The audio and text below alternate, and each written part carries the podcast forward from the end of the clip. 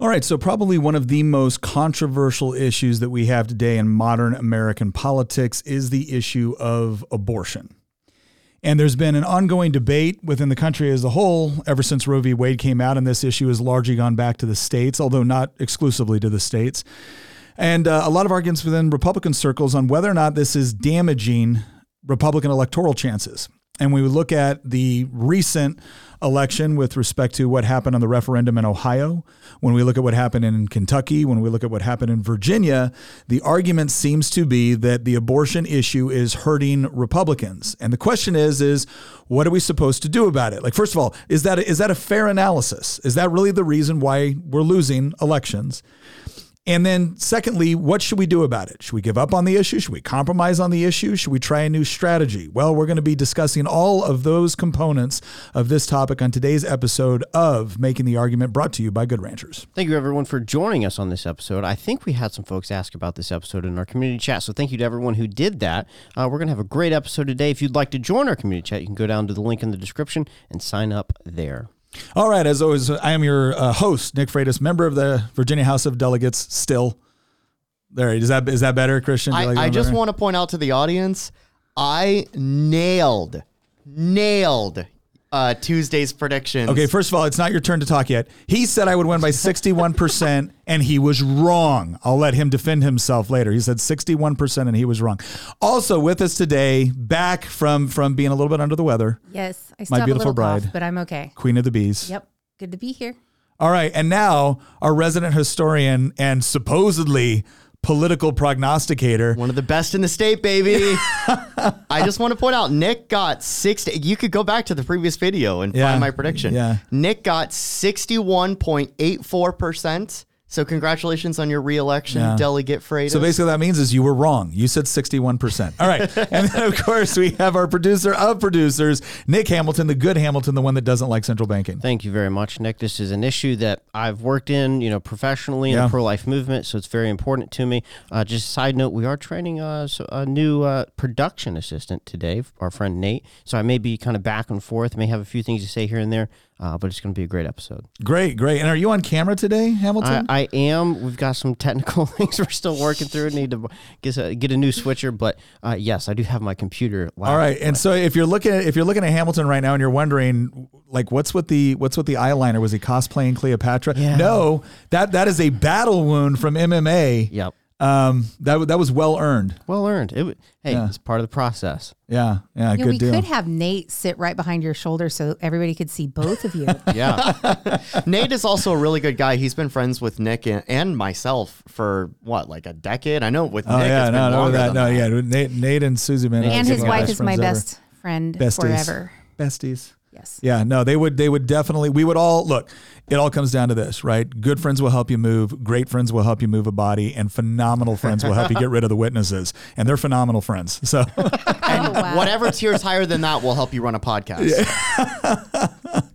All righty, so let's let's get in. This is a this is a weighty subject. The first thing that we kind of want to go over is, um, is there is there any truth? Is there any truth to this idea that the abortion issue is actually hurting Republicans with respect to election? And I'm going to speak a little bit about this from the the inside of this because um, I am a just just so everyone knows up front where I'm coming from, where my biases lie, and everything else is.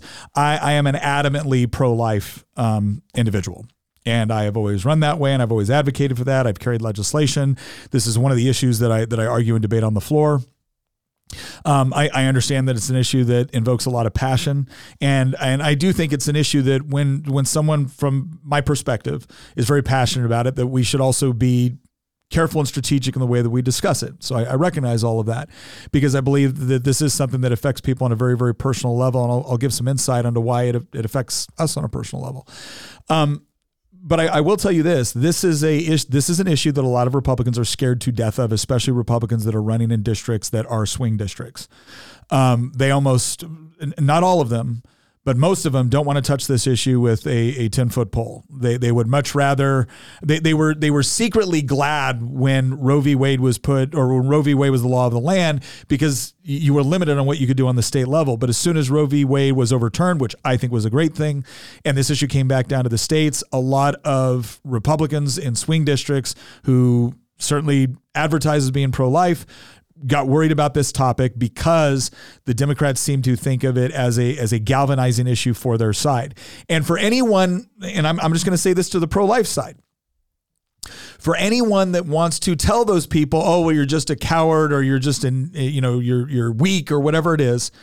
Um, I, I'm not talking about individual candidates. Maybe some of them are right, but you don't get to tell them that this isn't an issue that can cost them their election. It potentially can. Now, something costing you your election is not an excuse to not fight for it. Can we just say that right up front? Something costing you an election is not an excuse to not fight for it. I, I am pretty sure, and I'm not making a direct comparison right here, but I'm pretty sure anybody that said, gosh, slavery is just too touchy an issue. I don't think we should, I don't think we, does that mean you shouldn't have fought for it? Does that mean you shouldn't have fought to get rid of slavery because it might have been a touchy issue within your respective district? I, I hope most of us will look at that and be like, no, when there, there's a moral imperative. Well, here's what needs to be understood. There are, are many um, on the pro life movement that this is a moral imperative issue. There's also now some on the left, or I would say many on the left, that also believe this is a moral imperative issue. And so what you're seeing is um, this becoming one of the the key fights. And I can tell you right now, from just coming out of an election cycle, if if you were anywhere near a TV during the last two to three weeks, it seemed like all the Democrats were talking about was abortion. That that was the number one issue. I mean, what were they going to run on? Were they going to run on like the economy? Were they going to run on you know stopping crime? Like those, those aren't their things. They weren't going to run on you know cutting tech. No, they ran on abortion. This was the issue that they felt most galvanized their base, got people to come out, to donate, to volunteer, to knock doors, to do all of it. And here's the bottom line they're now in control of the Virginia General Assembly. They kept the Senate, although we did pick up one seat in the Senate. And they took the House of Delegates back, although they only took it back by one seat. So I'm not saying it was a blowout. I'm not saying anything like that. Definitely not a mandate. No, no, not not a mandate. like a mandate, They will though. treat it like a mandate because they treat any sort of ma- majority as, as a mandate. That's but that's the one thing is their side will go hard. They will treat it like they got a mandate, even if they're hanging by a thread. Whereas our side, we'll have 16 seats and still have a bunch of cowards in there who refuse to do what needs to be done. Tina's not at all passionate about this. Speaking of that, Republicans actually should be pretty happy about Tuesday in Virginia because we de facto picked up two seats in the state senate because Emmett Hanger will no longer be there. Praise Jesus. That's a that that's a joke that only a small number of our podcast members will probably know about. But Nick, t- the, the, the reason I bring this up is um, there's a lot, and, and you know this, Yeah. right? There's there's a lot of discussion, especially after Tuesday, what happened in Virginia and what happened in Ohio, for example. They had a referendum. Ohio to- was the big one. they had a referendum in Ohio, which it's really weird saying it's a red state, but it is now. I, that wasn't the case 10 years ago, but Ohio's a red state now. Yeah. They had a referendum there where they codified abortion into the, the state constitution. All the way up to birth. Actually, that's not true. Not- not all the way up. There was some- They, they, they set up to fetal viability. Now, Oh, okay. Pro 15 life weeks. organizations will point out, well, they also included all these other exemptions that could be used as a really easy loophole in order to make it up to birth. But um, point is, is that they they they, they passed a a you know referendum to, to the state constitution that, quite frankly, is way more liberal than the abortion standards in say Europe. Yeah. Right. Likewise, in Virginia. Um, Democrats flipped control of the House of Delegates by one seat and they won control of the Senate. So you have a lot of people, and I've seen it, like people like Ann Coulter on Twitter and stuff like that, and others that are like, abortion is just going to be the single thing that will destroy the Republican Party in elections. We need to get over this obsession. By the way, Donald Trump has also come out and said some things about this as well to suggest that Republicans need to just drop the issue altogether, which is really interesting because he nominated the Supreme Court justices that overturned Roe v. Wade. But it's worth noting a couple things here. First off, Republicans won every single district in Virginia that voted for for Joe Biden by 8 points or were redder than that. Hmm. So D plus eight seats and redder, Republicans won every single one. So this idea that Republicans got trounced in Virginia because of abortion. Oh, really? Is that the reason why they won a half dozen seats that voted for Joe Biden, some of which voted for Joe Biden by like almost double digit points? Right? So And the, keep in mind, this is after the redistricting, and the redistricting was done like pretty much unilaterally by that one. Uh, same guy Master. that redrew our our congressional. Well, it was a couple people, but Yeah. but to the redistricting point, Republicans lost in Virginia not because they ran bad campaigns or had terrible candidates. In fact, Democrats actually had some pretty terrible candidates. Republicans lost in Virginia, and I say this as somebody who has covered Virginia politics for well over a decade now Yeah. at this point, and has called election after election Yeah. in Virginia, in some cases to within a quarter of a point. Yeah. Republicans did not lose in Virginia because of this particular issue or that particular issue or because of candidate quality, let alone yard signs. There's a joke from Yeah. last last episode. No, Republicans lost in Virginia ultimately because it's a Biden plus 10 state Yeah.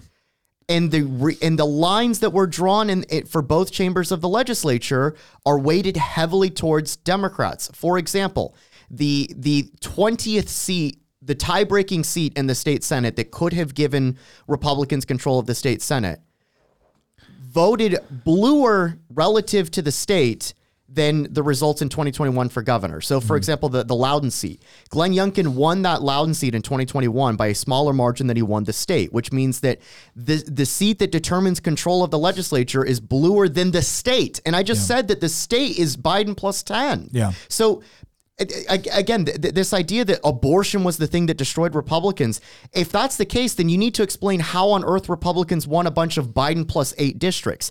And it doesn't just end in Virginia. Consider the fact that Ron DeSantis, uh, Kim Reynolds, um, uh, like like both of those governors in Florida and Ohio have either campaigned on or signed very very conservative laws on abortion. DeSantis endorsed the 15 week ban that Republicans are now saying, you know, oh that's too extreme despite the fact that that's more liberal than most countries in Europe. Well, and can- Kim Reynolds supports like a total ban. Let, us talk. Let's talk about that real quick because one one of the things that is a, a huge misnomer it- when when Roe v. Wade was was overturned, it, it effectively changed nothing about existing abortion laws uh, in the United States except for those states which had passed laws which said if Roe v. Wade is overturned, this becomes the law of the state.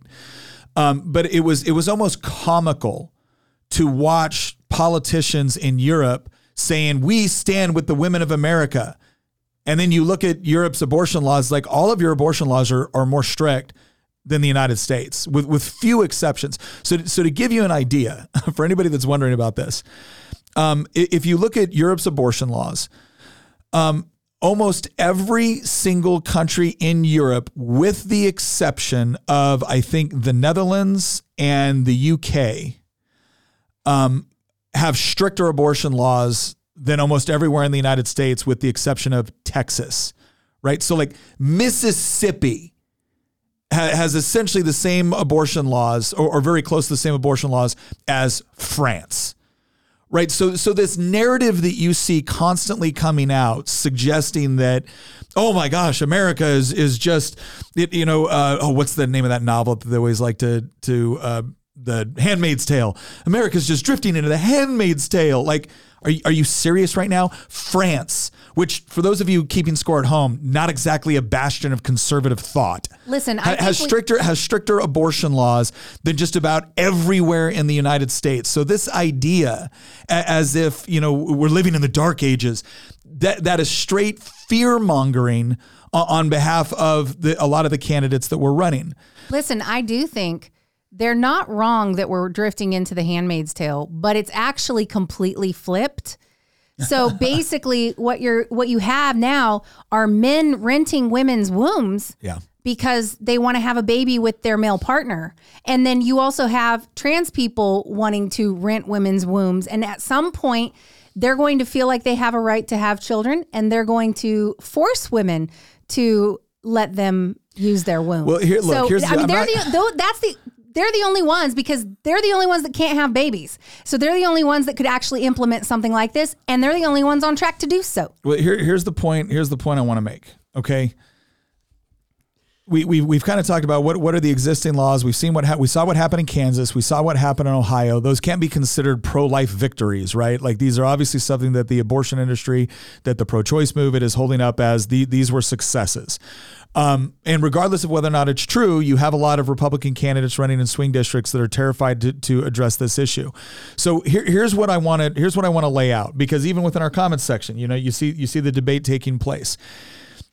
What what I think has taken place is, and I, as I think the pro-choice movement has done an excellent job on the marketing um, of, of this issue And you, you constantly see this. The, the the discussion is seldom about abortion. The discussion is about women's health or women's rights to do what they want with their body or reproductive rights or access to health care. Like that's that's how they you left out reproductive justice. yeah, they, yeah, yeah. Now the equity version of it, right? Like so, so all of these, all of these various uh, things, and we, and we saw this debate in Virginia, where the House Democrat caucus put forward a resolution that they wanted to bring to the floor that would have, um, a, a, they they were basically trying to start a constitutional amendment process in Virginia that would have allowed for abortion up to the point of birth with no restrictions, right? Now, when I pointed that out, I got told I was lying, and I'm sitting here, we're looking at the resolution.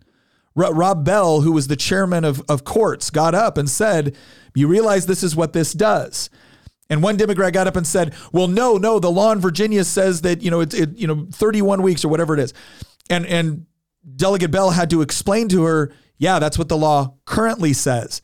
But when you pass this resolution and if it goes to referendum and it gets put into the Constitution, that will override the existing law. That's that's how constitutional amendments work, or that's how you know changes to the Constitution work, since that's the supreme law. And and it was it was amazing because did did anyone did any one Democrat on the other side of the aisle then get up and say, oh, well, I didn't realize it was going to do that. I, I do think that there's certain restrictions that are reasonable. No, no, every single one of them got up, cheered, wanted this, wanted this resolution. And the reason why I point this out is I want us to be intellectually honest about what we're talking about. The position of the Democrat um, House, at least in Virginia, and I, I think we can extrapolate this across most of the country, is not safe, legal, and rare. Right? It, it's not under certain you know conditions. It's not for the first two trimesters. It is up to the point of birth without exception. That is the position of the Democrat. If you don't agree with that position, do me a favor. Don't get pissy with me because I'm now helping you to be aware of what the position is. And, and guaranteed I'll have a Democrat come out of the check goes, well, that's not that's not my individual position. Great. Are you setting policy for the DNC? Are you in the House of Delegates? Are you in the House Senate? of Delegates? Are you are, yeah, are you in the Senate? Are Yeah, you you, may making not believe that, but you definitely are voting for people who do believe it. And you voting for them is you giving your tacit approval. Yeah. So so the point the Mr. point is YouTube commenter is not the one making policy. You Yeah. know who is? Kathy Tran is making policy. Yeah. policy. Kathy Tran, who, when she introduced abortion legislation that would have allowed abortion all the way up to the point where a baby is crowning, Mm-hmm. watch the watch watch the um the the thing was the woman is the woman is dilating. dilating. Okay, fine. So listen, I mean, if you watch the testimony, it was brutal. And she said yes, yes, all the way up to the point where the baby could be born healthy and alive. Yeah. Let's go ahead and allow the mom to kill it for no reason. I mean, at that point, you've got to deliver a baby anyway. Why would you want to deliver a dead baby? and then on top of that, same day that she files that bill, she filed a bill that would have protected moth larva. It's true. Moth larva, you guys, is more important to her than a nine month ready to be born human baby. And oh, by the way, when she introduced all this stuff, she was still nursing her baby in the chamber. Also, that same month, we had our governor, Ralph Northam, Governor Blackface, Governor COVID lockdown, uh, decided to come out and say that, oh, conver- a conversation will ensue. Remember that fiasco? This was all Yeah. in, in February 2019 when this took place. Oh no, I, I know because I brought up his comments because I was carrying the Born Alive Act that year. And, and I said, for everyone that's telling me that this isn't necessary, that we don't need this, I, I would like to quote a, a rather famous neurosurgeon, pediatric neurosurgeon, and oh, by the way, governor of this particular Commonwealth, who said that the baby would be born and then a conversation, baby would be made comfortable and then a conversation would ensue. Here's here's what I here's what I want to get to the bottom of though. We we all have our we all have our marketing tactics when it comes to explaining legislation or explaining um, our, our philosophical positions. Here's what I want to get to the bottom of first before we talk about this, and that is what are we talking about? Because I see a lot of people, it's just a clump of cells. It's not human life. It's not fully developed. It's not that. Here's here's what we're talking about. When does life begin? Well, don't take my word for it. We're going to go ahead and we're going to go ahead and bring up a, a couple of uh, authorities on this. Um, and one of my favorite one is when they talk about um, astrobiology, right? Because it's the whole idea of like how do we how do we determine whether or not there's life on another planet or we life did a on this planet? podcast on this. So here we go. For, this is from NASA, right? This is not from the Heritage Foundation, from NASA. For instance, living things are made of cells, maintain homeostasis, which is a stable internal environment, grow and develop, reproduce, metabolize, respond to the environment, over time, evolve. Okay, although many non-living things could have a few of these characteristics, they do not have all of them. Well, that's that's a good place to start, right? That's a good place to start. So let's ask this question. When we are talking about a fetus, which is just a Latin term for offspring, right? For anybody that thinks that this is, you know, something different. The, the question is, are, are they made of cells? Yes. Do they maintain a certain degree of homeostasis? Yes. Do they grow and develop? Yes. Do they reproduce? They have reproductive capacity. It's just in an early stage of development. That's true for pretty much everything. Um, do they metabolize? Yes. Do they respond to the environment? Yes. And do they over time evolve and or develop? Yes. And they have DNA. And they have DNA. Well, so I'm going to get to that. Don't don't get too far ahead of me. All right. So the question is: Is that at the moment of a moment of fertilization, are we talking about a living entity? The answer is yes.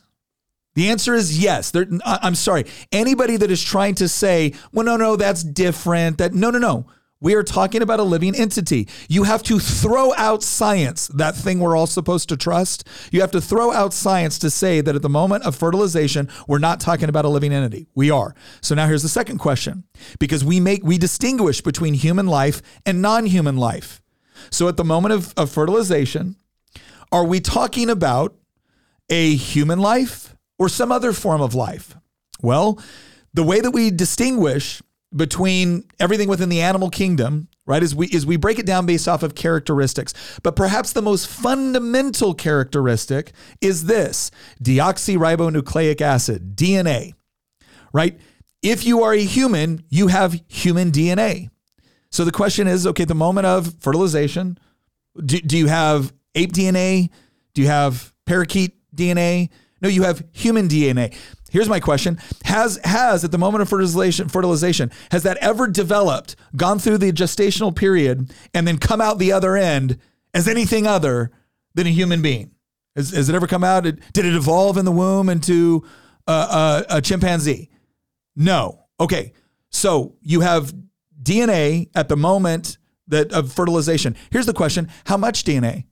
Like, do you get do you get more DNA as you as you're going through the gestational period? No, all of the unique genetic code that makes you you and distinguishes you as human, and by the way, distinguishes you from every other human on the planet, to include the human being that you're currently residing in. Right, the thing that makes you unique. All of that is there, all of it. What do you say to the counter argument that, and I- I've seen a couple people bring this up, that there's a difference between life and consciousness. And so the argument Well, wait, being- wait, wait, wait. We're going to get to all those Okay. things, but I, I want to lay this out first. The, the, here's why. Here's why this is so important. Is because there's a third question before we ever get to consciousness, before we ever get to sentience, before we ever get to anything else. At the moment of fertilization, you are a living entity, and you are a living human entity. Right? I, I'm sorry. These things are. Anybody that is trying to debate this is coming up with arbitrary criteria like sentience, like consciousness, or whatever else it is. That is what you are. So the third question we ask is Do we treat all human life the same? Well, we could ask the question innocent human life versus guilty human life. So we, we do believe that, at least in the West, we, we believe, and I, and I would say a lot of places in the world believe, that people should have equal protection before the law. So here's my question. At the moment of fertilization and then conception and during the whole pregnancy, are you guilty of anything? Have you committed any acts of wrong? Have you violated any laws? Have you done anything to that? If the answer is no, and the answer has to be no, because you don't have agency over what you're doing at that point, then you are living, you are human, and you are innocent. And so, by any fair definition, what abortion is, is the willful destruction, because we're not talking about miscarriages, it is the willful destruction of innocent human life. That is what it is. Now, if you would like to make an argument that you think that there are certain conditions on which it is appropriate or morally necessary, then make that argument. But the argument I am tired of hearing from anybody out there is, well, it's it's not it's not really a human being. Yes, it is. How how ignorant do you have to be of human biology to make the argument? Well, it's just a clump of cells. Guess what? So are you. You're just at a different stage of development. So do you want to make the do you want to make the argument that at certain stages of development it's okay to kill innocent human life? Well, that would that would be ageism. So basically, at the beginning of life, we can go ahead and kill it because it's so young. And there's a lot of people that make the argument that at the end of life, we can kill it because it's so old. You know, and and that's I the, feel like the more complicated approach isn't the ageism though. It's it's what I was trying to say earlier that, that there's a Consciousness, difference between consciousness and life. Like I think it was Erwin Schrodinger who once said that you know something like you know we, we kind of associate those two things to be the same, but but he didn't necessarily think that they were. And a good example of this could be a, a tree is life, Yeah. but unless you're a panpsychist, you're probably not going to go out there and argue that a tree is conscious, right? And so I mean, who knows? There are definitely probably some physicists out there that would that would certainly try to argue that a tree is conscious. But but usually people do not think that a tree is conscious. Now you could get into reasons why you don't think it is, right? There's all these different theories for that. But the fact of the matter is is that you know, it's generally accepted that that chopping down a tree does not constitute, you know, you know, crimes against well, I can't say humanity, right? But you know, crimes against consciousness, right?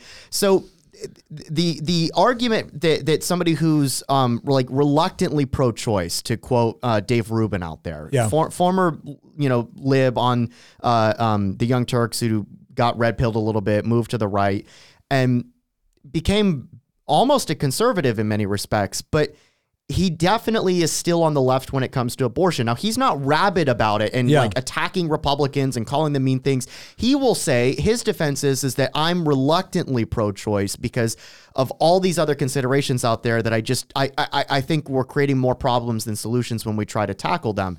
And the argument for somebody like him might be that, well, granted, I might agree with you that it's life, and I might agree with you that if if you know to to a point we should restrict it for example if it can feel pain right? So like he he might mm-hmm. say i would oppose the kathy tran bill. Yeah. but he might take objection to banning abortion in the first trimester because he might argue that uh, and, and or people like him that are liberals but not leftists might argue that well it's it's not conscious and it might not feel pain and until it does all that you're doing is creating a bunch of legal headaches that are going to embolden radical leftists to, you know, monopolize the vote of women in order to win elections and then impose woke socialism on everybody. Well, so so let's let's look at this. The, the idea of consciousness. So the question is, is that if consciousness is what if consciousness is what separates the ability to arbitrarily take your life versus not being able to arbitrarily take your life, well, then when you're knocked unconscious, we can kill you,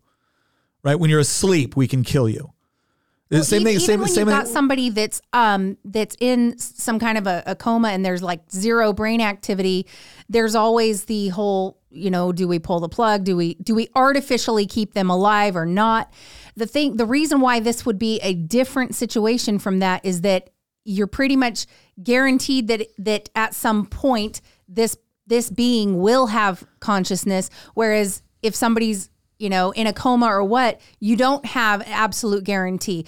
And that that makes it easier for people to pull the plug. However, there have been cases where there is zero activity going on and then the person wakes up. So Yeah. even that's a hard one Well, to sell. and, and, the, and the problem is, is that th- th- it's this idea that if you're if you're unconscious, the other one is sentience. They like to talk about sentience, the cognitive ability to have feelings or be self aware or whatnot.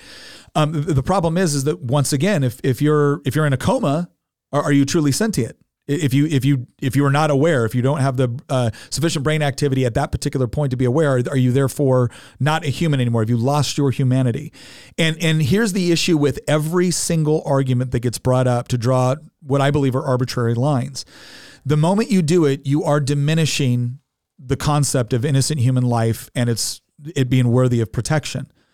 And, and so the arguments that you the arguments sometimes will bring it up. Well, well, what if someone is what if someone is in a coma and they're on life support? Well, they're in a coma, they're on life support. If someone says, I have a do not resuscitate order because the only thing keeping me alive is machines, well, then that that's not the same thing as a baby in the womb, now is it?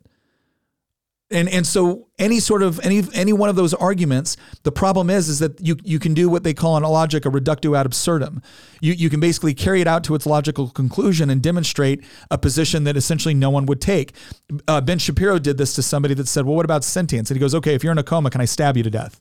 Well, no like oh good I'm, I'm glad i'm glad i can't murder you if you're in a coma i also don't think you should be able to murder someone in, in the first trimester in a pregnancy all right so that that's one series of arguments that often often comes from the the pro-choice crowd is this whole idea of well you're, you're not a you're not a full human being yet okay what causes you to be a full human being? And every time they come up with a criteria, consciousness, sentience, separation from the mother, whatever it is, it ends up being somewhat arbitrary and you can easily reduce it to absurdity. So, what's the second argument that they always come up with? Well, the second argument is the idea of bodily autonomy. And, and here's that flew out the window in the last three years, Yeah. and we all know the reason why. Because the same people making the bodily autonomy argument were also in favor of some extremely Yeah. draconian and Oh, quite yeah. frankly evil and tyrannical policies. when, when it came when it came to you know you know mandatory vaccinations and things like that all of a sudden bodily autonomy was not a thing. Um, well look before i before i go into this before i go into this and i'm not going to do i'm not going to do a swanky little you know uh, segue this time all right? We just want to go ahead and thank our sponsor for this show. I want to thank good ranchers. Um, if you are interested in in getting some very very quality steak poultry, you know, wild caught seafood, and of course my personal favorite. Well, and, and chicken breast. That's actually Christian's favorite, and of course bacon. More bacon, right? Oh, that's my favorite. Bacon. bacon. Good Ranchers. If you use promo code Nick, you're going to get $15 off your order. And if you order one of their subscriptions, here's what you're going to get. This is a fantastic deal. You can save up to 480 bucks on this. You save up one of their uh, their subscriptions every single time. Right, your your meat comes to your door. By the way, your meat comes to your door straight from from the farm to Good Ranchers to you. Right, when it gets there, you're going to get to choose in that order. Do you want free top sirloin? Do you want free chicken breast? Do you want free wild caught salmon? That's that would be Tina's pick.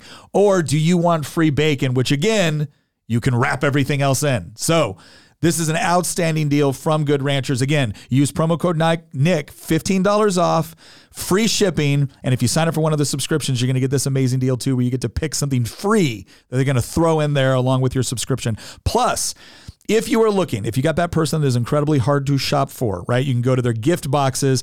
Good Ranchers now has gift boxes. Like you can just who who in your shopping list are you thinking to myself like this this person's impossible? Well, they're not impossible anymore. Good Ranchers is taking care of it for you. Again, you're going to get a good quality product.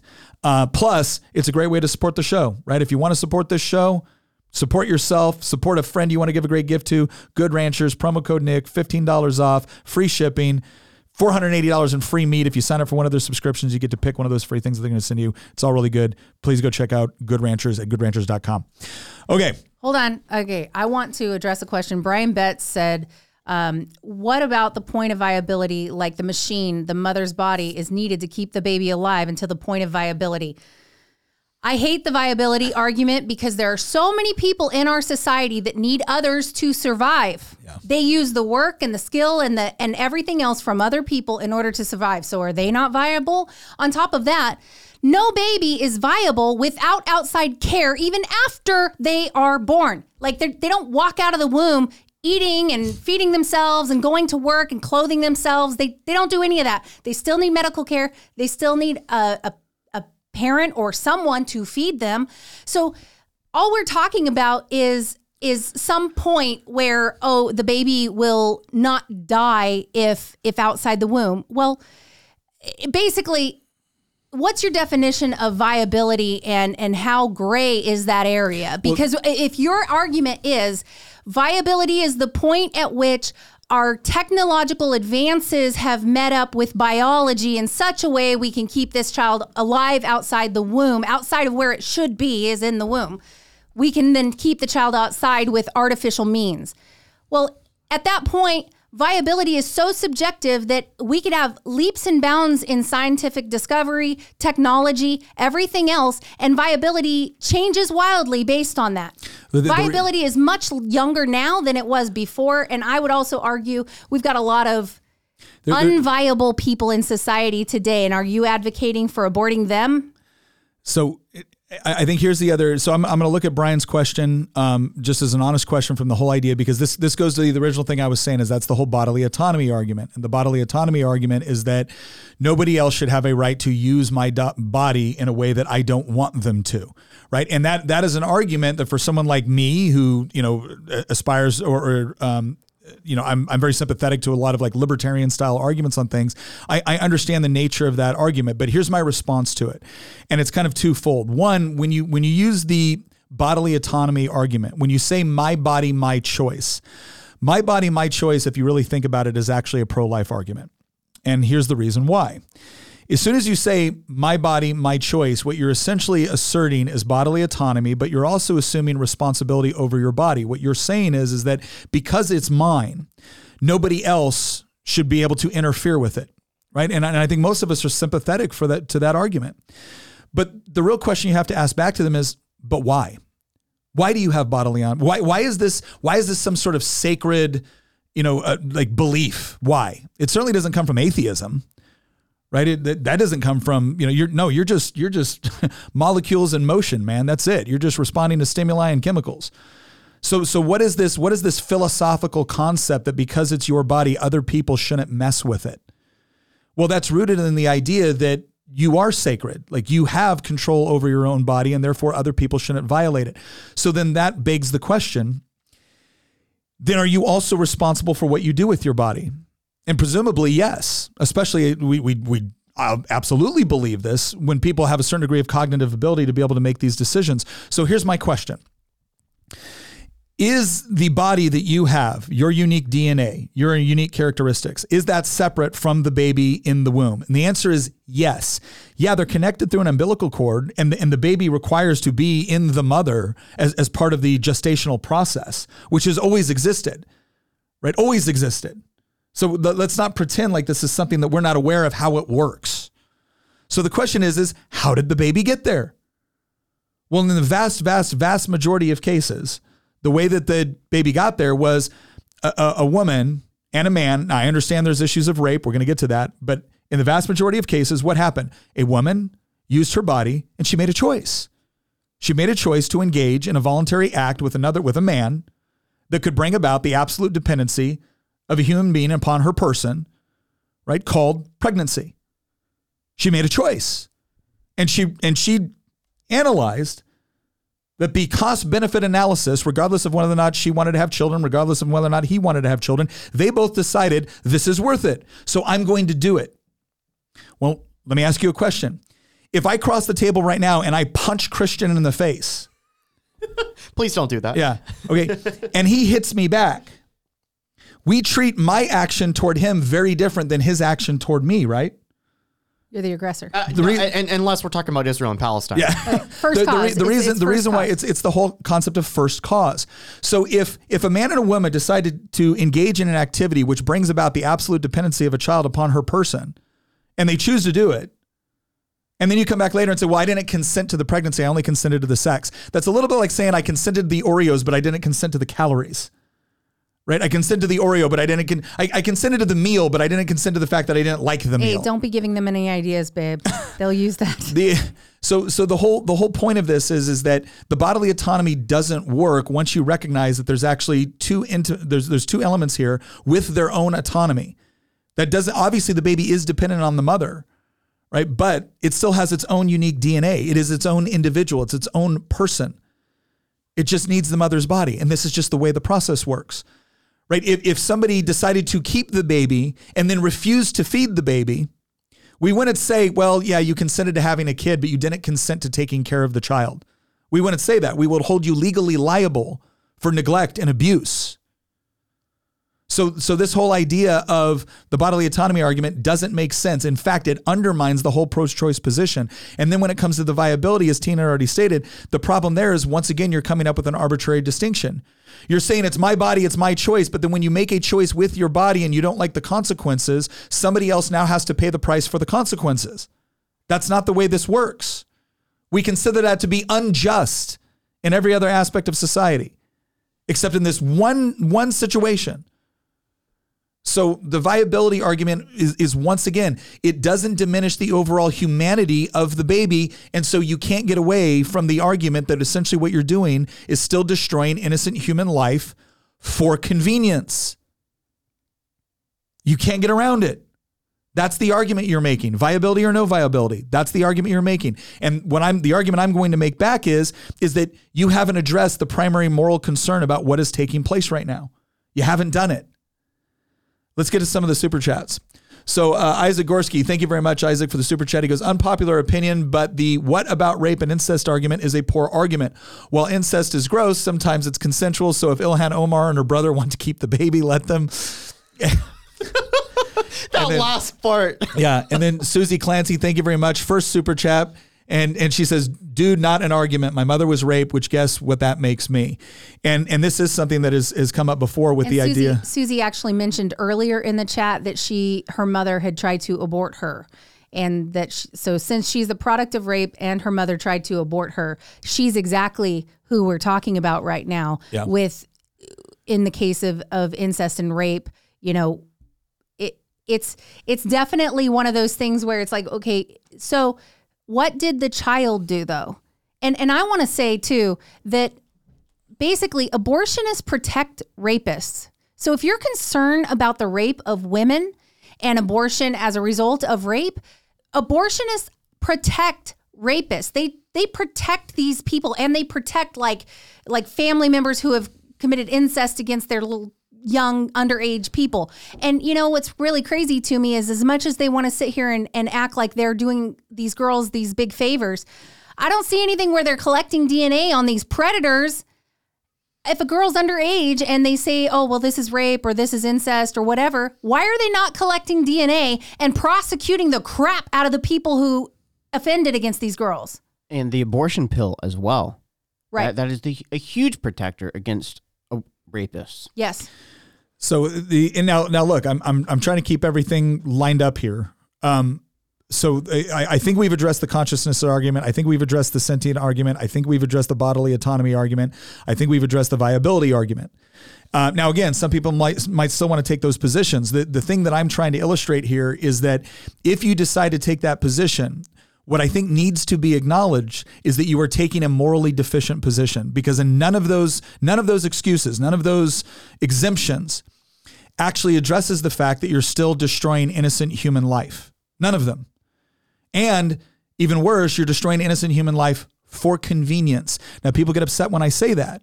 But when we say convenience, what we mean is it's not it's not a requirement. So for instance, if if somebody has like a tubal pregnancy, that baby is not going to survive and if they don't remove it, the mother could die.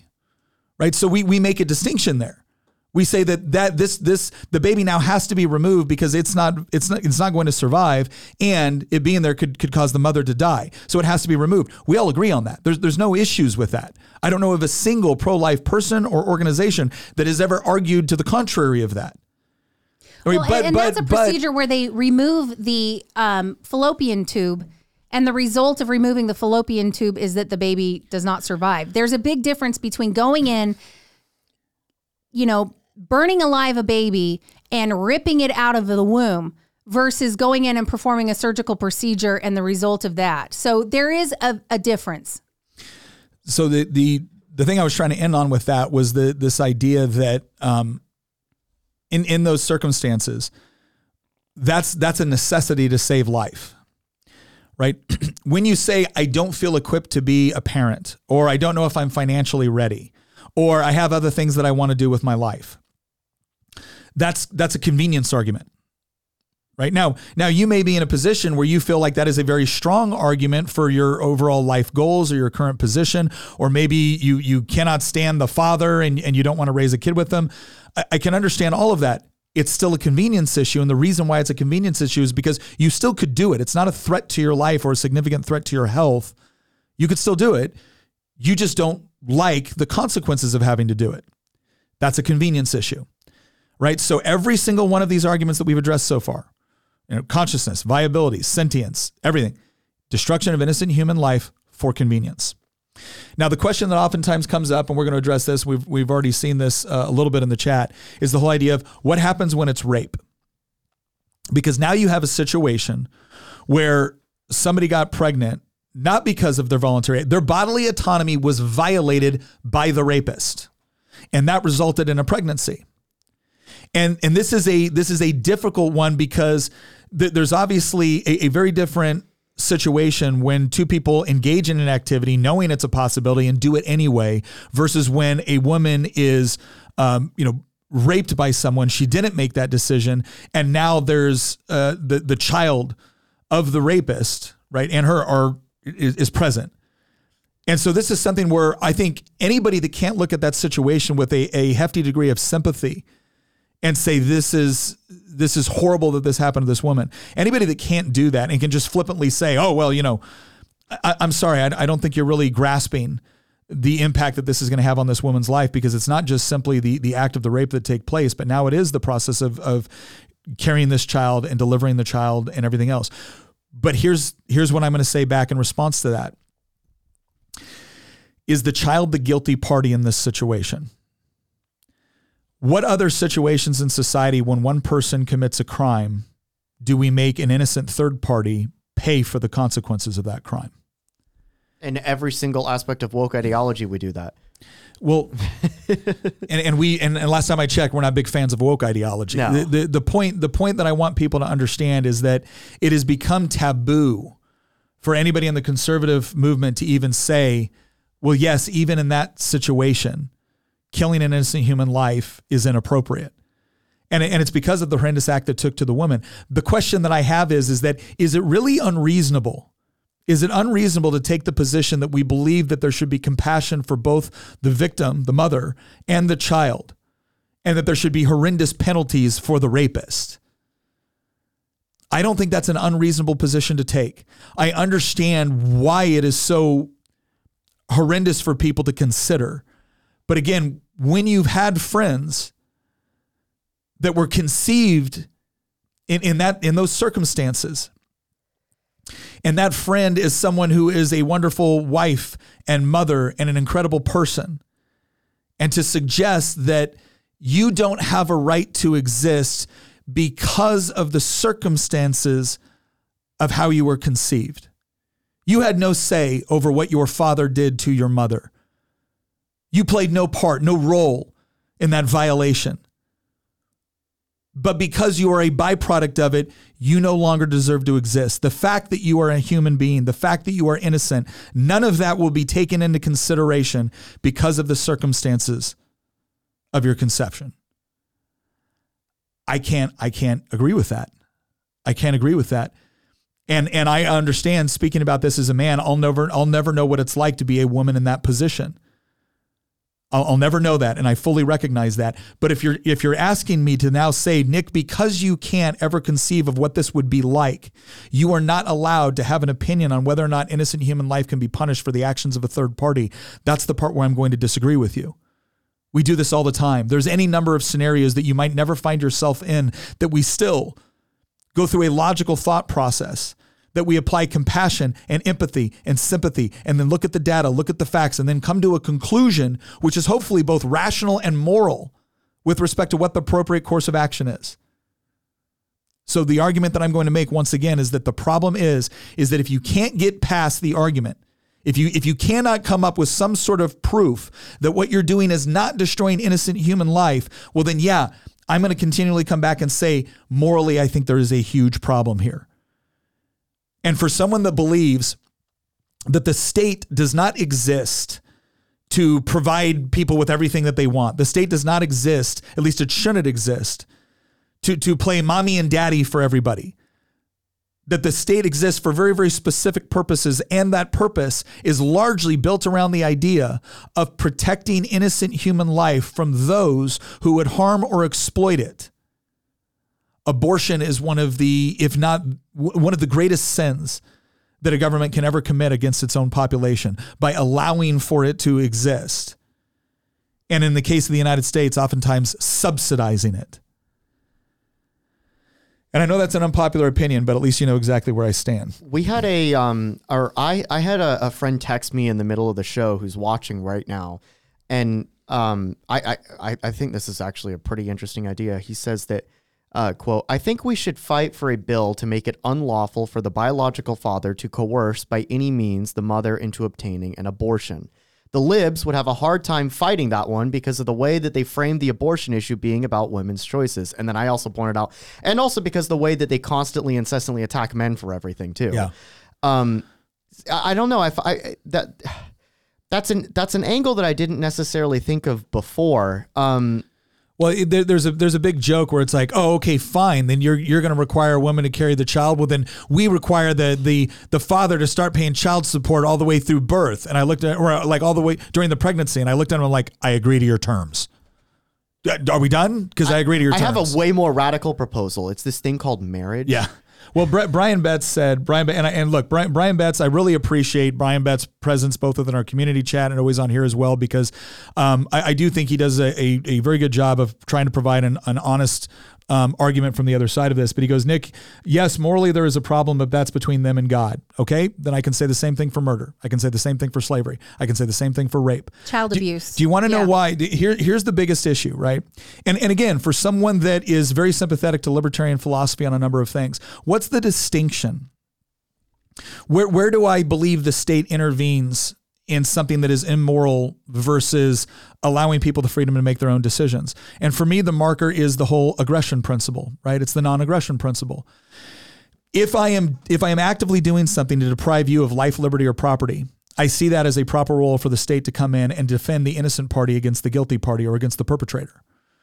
Right? So if you're getting drunk, I don't necessarily believe that the government should come into your house and say you're not allowed to get drunk, even though I might believe that's immoral. Right? Or if you're or if you're doing any number of things that I might not agree with. If you're having sex out of wedlock, I might say that's immoral. I don't think the government should like punish you for doing it. All right?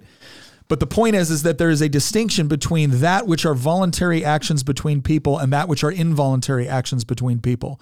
And largely, I see the role of the state is intervening during those involuntary actions when one person is again using their power to attempt to deprive another human being of liberty, life, liberty, or property. And in the case of abortion, that's like so it's not good enough to just say, well, the morality is between them and God. Because if you're gonna if you're gonna use that as an overriding philosophy, then that applies to the rapist, that applies to the murderer, that applies to the the slaveholder. And I certainly don't think it should apply to those things either. Right. I mean, why why else would it be completely illegal and wrong and everybody can agree that a a woman should not give birth to her baby and then throw it in a dumpster, you know, and and kill it. Why is that not something that's just between her and God then? It, so basically if it's just between her and God whether she kills the baby in the womb or or and then it's it's not just between her and God after the womb. You're making some kind of a distinction that really shouldn't exist because the the baby's location may have changed. The ba- where the baby's residing may have changed, but nothing else fundamentally changed for that baby. So if she went and aborted the baby 10 minutes before she gives birth versus throws her baby in a dumpster right after birth, why do you make any distinction between that at all? Because uh, value wise to the baby, it's not just between her and God, it's between her, the baby, and God. And and when bad things are happening to people, we're supposed to step in and protect the innocent. That's what we do. I mean, we didn't like I would I would venture to say that you would never ever say, "Oh, well, these slave owners, that's between them and God. I I wouldn't do slavery for myself. It's wrong." Right. Uh, but but that's between them and God. We would never say that. They needed help. They needed to be freed because it was wrong. Well, and let's let's make a distinction because Rocky Top Tom, who again another another great member of our community here, said by these arguments the state should have the right to force you to vaccinate. See the problem here? No, and here's why. Here here's the here's the distinction. Um, it is one thing to tell someone. Um, by the state, the state saying I'm going to force you to vaccinate because I believe it will be better for all of society is not the same thing as the state saying it is okay to kill somebody because you don't want to deal with them. Right? That that is not even close to being the same thing. It, it is it is inherently immoral for the state to tell you you have to inject yourself with this vaccine in order to keep everybody else safe you know because there's there's any number of ways you could actually help to keep other people safe not to mention the fact that the government doesn't always give it get it right with vaccines And clearly didn't on this one. right? So, so no, th- this argument doesn't apply over because notice what I said. I didn't say that. Um, you know, in order to help someone, the government needs to come in and force you to, you know, pay money to help this other person, or this government needs to force you to take care of this other person. I didn't even say that. What I said is the government cannot come in and tell you, right, that it is okay for you to now violate somebody else's life, liberty, or property under these special these special circumstances. Right? That that's the distinction here. It's it's preventing you from violating someone else's stuff, not proactively telling you you have to do all of these other things in order to just exist. That's that's not the same. Okay, um, let's go. We got a couple of uh, got a couple of different super chats here. I want to get to Mark Robinson. Thank you very much. Said in the end, we'll have to answer to God. Why did you kill the life I gave you? I, I believe that. I mean, people that don't believe that feel like they're never going to have to, you know, potentially answer to anyone. But um, you know, it, will be, I think some people will be surprised. Uh, Isaac Gorski said, if the pro murder baby side argues that you aren't a full human being until you are older anyways, then why do they care so much about Palestinian babies? I mean, I would, I would say, We've done whole podcasts on this one. I, I would say that again, part of, part of the issue that I think that we're running into here is that I believe you have people like Brian, for instance, that are, are probably, you know, on the left of this issue, um, that they look at as this is a practical consideration. Um, and some of this has to do with practically what can the government do, what are the implications, et cetera. And then you have other people that make horribly intellectually dishonest argument. Can you scroll back up real quick? Hor- horribly intellectually dishonest arguments where one minute it's it's you know shout your abortion and the next minute it's like oh i can't believe this this horrendous act and it's like okay well can you please can you please explain to me the logical consistency and the answer is there isn't any because logical consistency is not important to somebody that's making that sort of argument uh, I, I mean, we've gotten to a point where have you seen have you seen the new banners that university students are walking around with? Reproductive justice means free Palestine. yeah It, All right, we got le- one from- leftism doesn't need to make sense in order to get the job done. John H. Th- this is clever. I've seen this before too. This can we please get some common sense abortion control, universal checks, mandatory waiting periods, and no one needs a late term assault abortion. Um, yeah, it's kind of funny how the same arguments that are that are used uh, as an argument to infringe on people's civil liberties in order to quote protect society, when all of a sudden they're applied to this in a situation where somebody is going to die as a result of the action. Well, no, then none of those checks and none of those restrictions apply. And and it's again, it's it's a complete lack of intellectual honesty and consistency across the board. Uh, Joey W says, seems like it all hinges on when life begins. If we all agreed, go ahead and scroll down. I can't read it. Yeah, if we all agreed on that, then the line would be easy to draw. Joey, let me tell you this right now. I used to believe that. I used to believe because again, I was born. I was born in '79. Um, I remember before we had all these fancy 3D ultrasounds, before we had all this other stuff. Like I, I remember thinking, there's gonna come, there's gonna come a point where the where the technological advancement, and and and since since I've been born, we've mapped the human genome. We have you know the, these in, incredibly high tech ultrasounds. We know more about human biology than we've ever known before we have more technology uh, to, to actually understand what's going on in the earliest stages of life than we ever have before. And I'm telling you right now, it doesn't matter. It doesn't matter to so many people because this isn't a question of when life begins. I always thought that would be it. I always thought that would be it. But the moment you show someone incontrovertible evidence that it is a human being, they don't say, oh my gosh, I didn't realize, let me change my opinion. They just shift to a different argument. Okay, well, it's a human being, but it's not sentient. And then you show them why the sentient argument doesn't work. Okay, well, it's not conscious. Then you show them the conscious argument doesn't work. Well, viability, and you show them why that doesn't work. Uh, bodily autonomy, you show them why that doesn't work. And then they just start yelling at you and calling you a bigot and, and saying you're a sexist and you just want to strip women away of their rights.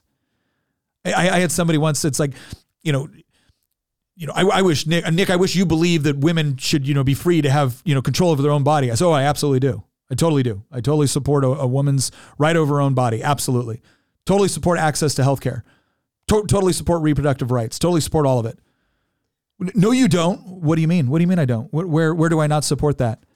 Well, abortion. Oh, oh, so we're not talking about a broad category of a woman having control over her own body. We're not talking about a broad category of, of access to healthcare. We're not talking about a broad category of reproductive. We're talking about one thing abortion the willful destruction of an innocent human life. That's what we're talking about. I got good news for you. I don't believe anybody has that right. I don't believe anybody has the right to use their body to willfully end the life of another human being. I just don't believe in that. Do you? And then all of a sudden, the, the conversation changes and we go through things. But I'm telling you right now, I wish it was that simple. I really do. But the thing, I, and we're going to get to this later on, on where do we go from here? Because electorally, we are losing on this issue. We are. There's there's no two there's no two ways about it. And I'm going to push back. I, I'm sure everything I've said up to this point, the pro life movement really appreciates. I'm probably going to say some things after this that they don't appreciate. And all I can tell you is that I am more dedicated now to this issue than I have ever been before, but I am also on the front lines of this and I'm watching what's happening. And I am telling you, if we care about this issue, we better start analyzing what's going wrong and we better do it pretty dang quick because what we're currently doing isn't working. And I'm not going to be told that I am less dedicated because I refuse to continue to push forward a strategy that isn't working. All right, let's get to a couple more um, super chats here. T Rash says legal argument. If a pregnant woman is killed, does that warrant two counts of murder, manslaughter? If yes, where does that put abortion? In some states, it does. In other states, they have actually tried to remove that for just that reason. Isn't it amazing? That in some places they have fought against the idea that murdering a pregnant woman is double homicide simply because they don't want it to even touch. They don't want the, the, even the, the hint of a philosophical argument that that would be a legally, intellectually inconsistent position to take. Totally legally inconsistent. And so they would rather a situation where a pregnant woman is murdered and her baby is lost and the perpetrator not be prosecuted for double homicide. They would rather that scenario than there be anything that could potentially come and and and harm this new sacrament of abortion. Uh, Jim says, Raj, I was 13 and had an abortion, and the fetal matter was used to prosecute my rapist. So I am glad that I was able to have my abortion. J Mom, here's all I will say. I think um, rape rape is always absolutely horrendous. When someone rapes a child, I, I think there's there's even a, a, secondary element there that is is truly horrific. Um, I got to tell you though, like I, I I'm not gonna I'm not gonna sit here and and um, lecture you uh, and I'm certainly not sitting in judgment of you because, again, I don't know what it's like to be in that position. I'm glad the rapist was caught. I'm sorry that the baby had to die in order to do it. Um, and so I'm just going to try to be consistent in that. But one of the things that I, I do want to stress here, and this is a good point to stress this I'm not going to sit in judgment of uh, a woman that has had an abortion. I will sit in judgment of the action because that's what all of us do we judge actions.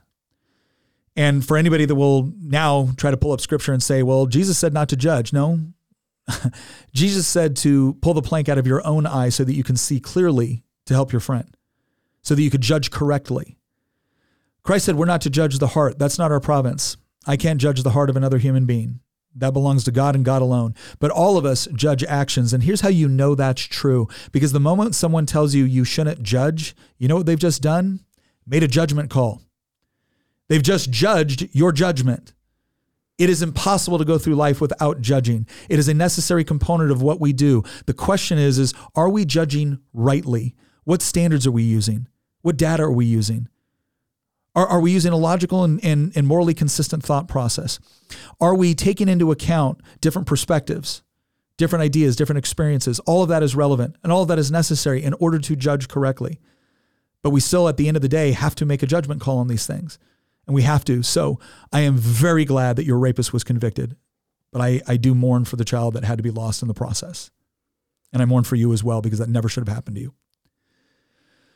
Okay, I think we've gone through all of our super chats. Um, here's the part I want to talk about next. It's kind of a good segue into next part, and, and that is the cultural fight here.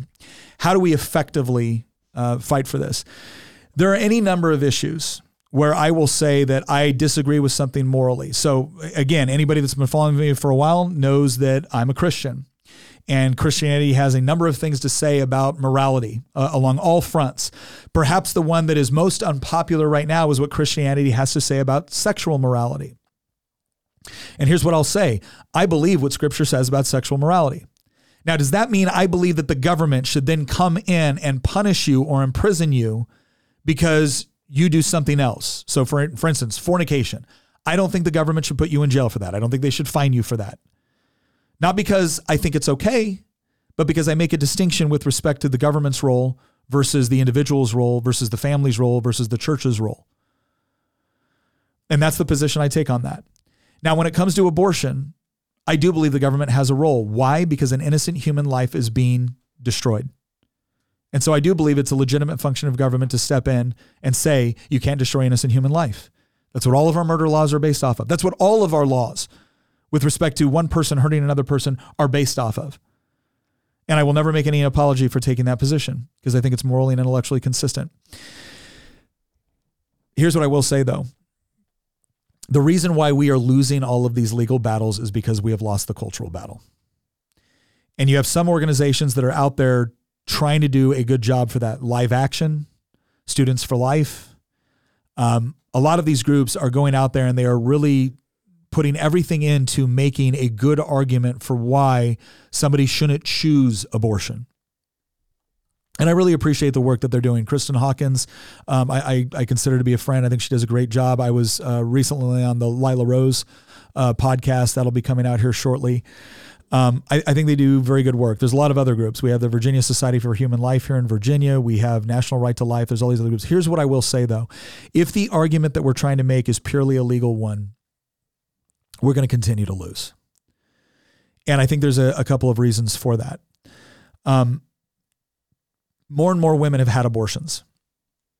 And I think when someone who has had an abortion listens to the arguments that we make, I think they feel as if we are condemning them or that we are judging them.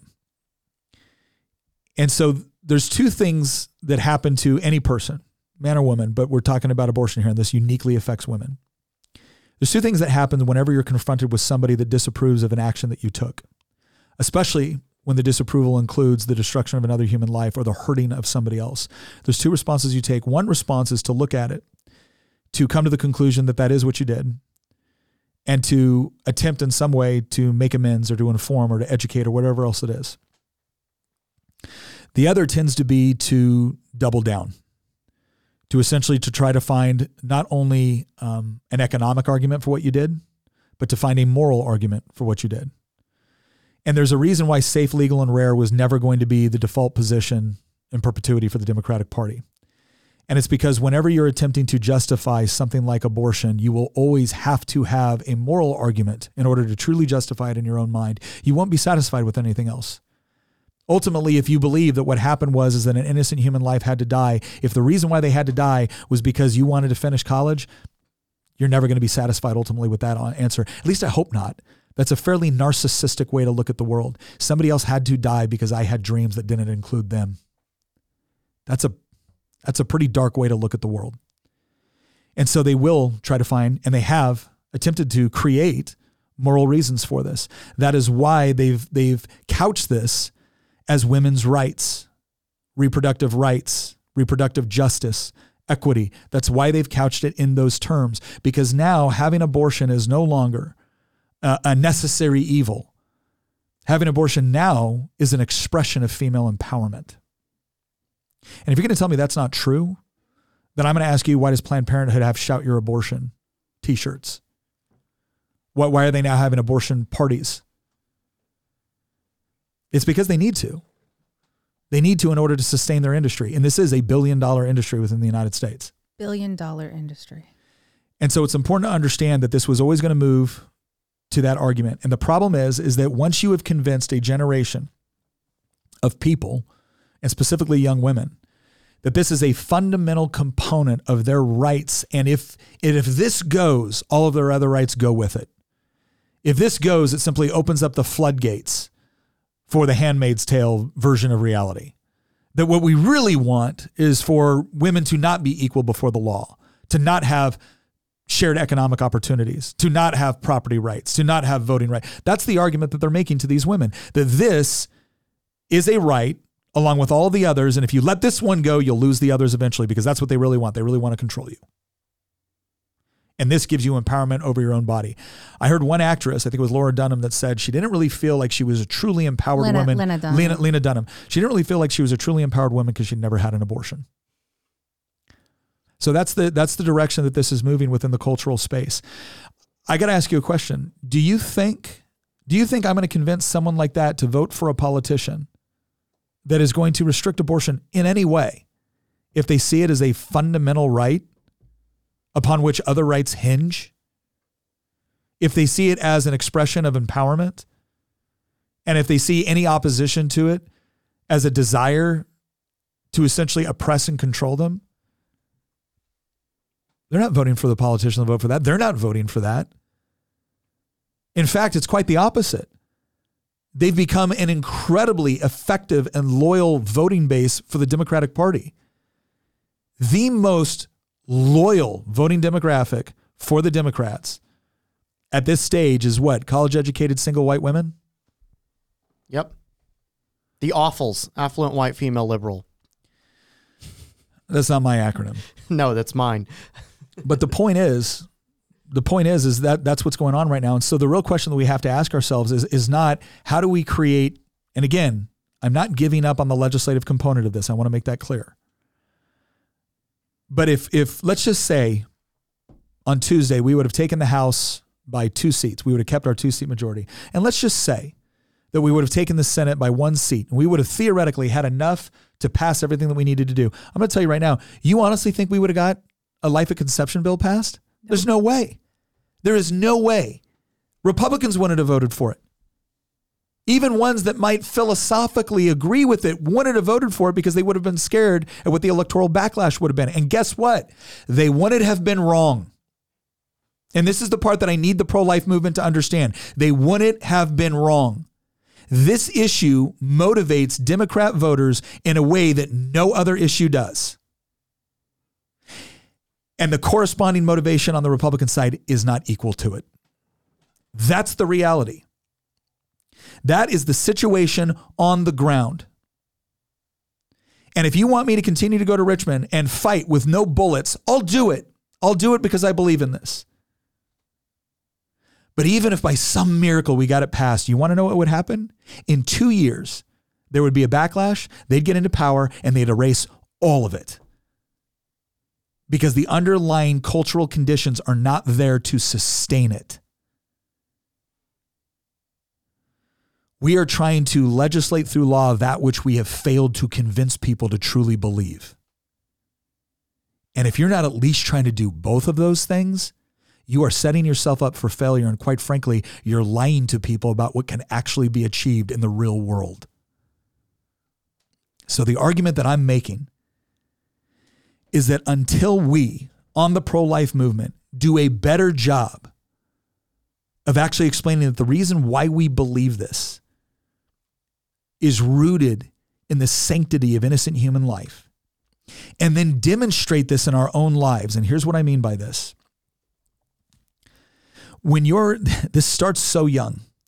When your kids are receiving sex education at a public school they're being taught a narrative about sex which has been largely influenced by planned parenthood. If you don't believe that go look at where roughly 70 to 80% of the grants for sex education training go to they go to Planned Parenthood affiliated and Planned Parenthood approved sex education programs. They're not telling your kids to abstain from sex. They may claim that they have an abstinence till marriage program. I am telling you right now, that is not the motivation. Does Planned Parenthood benefit from your child abstaining from sex, or do they financially benefit from your child engaging in reckless sexual behavior? When a third of their income comes from performing abortions, when another significant source of their income comes from politicians subsidizing their activities. Do you really think Planned Parenthood is going in and approving curriculum which is going to tell your child to abstain from sex until they're married? The new UN guidance that's coming down with respect to comprehensive sex education wants teachers to be able to teach your kids at a relatively young age about the pleasures of sex See, once upon a time, sex education was rooted in a couple of concepts basic human biology, understanding what's going on with your body as you're going through adolescence, consequences associated with engaging in sex, sexually transmitted diseases, pregnancy, things of that nature. And the reason why they focused on that was because the overall narrative was supposed to be kids, you're probably not at an age or a level of cognitive or emotional maturity to be able to handle pregnancy or STDs. So maybe this isn't a good idea for you to engage in it. Right? That that was what sex education was about. That is not what sex education is about right now. Sex education now has been opened up as an opportunity to expose your children to the full cornucopia of sexual activity, preference, identity, Fetish. and it is being taught by people that you don't know. Bottom line, you don't know them. And they're having these conversations with your kids. And I'm going to tell you something. I sit on the education committee, at least for now. I probably won't next year. When we try to do things like we want an opt in provision, not an opt out provision. And the reason why we want an opt in provision is because we want parents to actively say, Yes, I want my child to go to this course, because there's a higher degree of probability that the parent will be engaged in what is actually being taught. We got told that was dangerous because sex education is critical and 90% of people actually want it. And this actually prevents teen pregnancy. By the way, it doesn't prevent teen pregnancy. You know what it actually prevents to some degree? The one argument, and, they, and every once in a while they'll, they'll use this, what it prevents is, and it doesn't even prevent this on the long run, but they'll say, well, it, it's reducing out of wedlock births. It, it's it's it's reducing teen mothers. That's not because you've actually reduced the amount of sex that teenagers are having. It's because now they go to the abortion clinic and they get an abortion, or they take a pill, without any real without any real understanding or knowledge of the physical and emotional toll that that's going to play out on them as a young woman. But then when they've done it, now all of a sudden they come around them. It's like you're one of us now. And they're all mean to you and they're all horrible. And anybody out here that disagrees with this is trying to take away your rights and they're trying to condemn you and they're trying to judge you and they don't know who you are. That's the narrative that they're saying about us. And it's working. And it's working in part because the sex education that your kid is getting at a relatively young age. We're talking like eight, nine, 10 years old. They are talking to your kids about this and they are not taking your kids to the sex education you might have experienced 30, 40 years ago. And when that young woman has had an abortion, they've created a lifelong, passionate activist. Yes.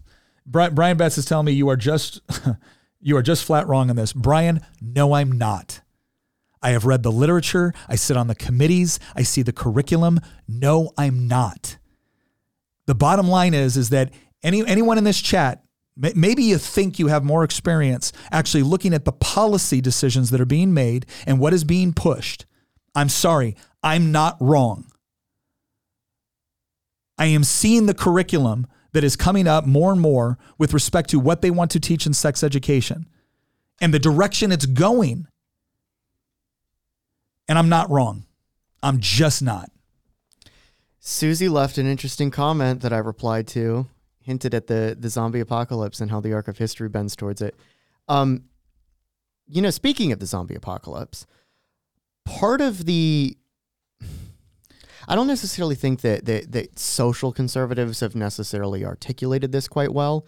In part because unfortunately they were mocked and derided and ridiculed and and quite frankly ignored, called uncool, all, all these type of things. And unfortunately, I was one of the people doing that for many years when I was a lot younger and in retrospect, much of what they tried to warn us about in the 90s and early 2000s ended up coming true or is coming true. But one of the the things that I don't think that they necessarily articulated quite well was the consequences of a culture in which degeneracy or decadence is rewarded and, and openly encouraged and celebrated. And w- what I mean by that is if you go to, you know, uh, a place like Reddit or Twitter, which I know are not necessarily hotbeds for, you know, sane intellectual discourse, but if, if you go to places on the internet where you actually see large groups of leftists con- you know congregate on the internet the type of rhetoric that you see coming out of there granted it's different from real life but the type of rhetoric that you see coming out of there is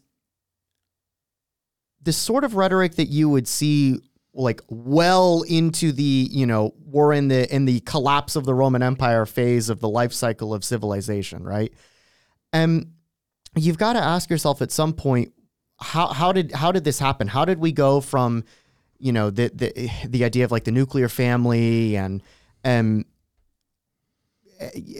you know the the, the, the traditional American values that people think of when they think of the past, right? That conservatives nostalgically look back at, and that liberals, you know, usually kind of ridicule as, as never actually having existed.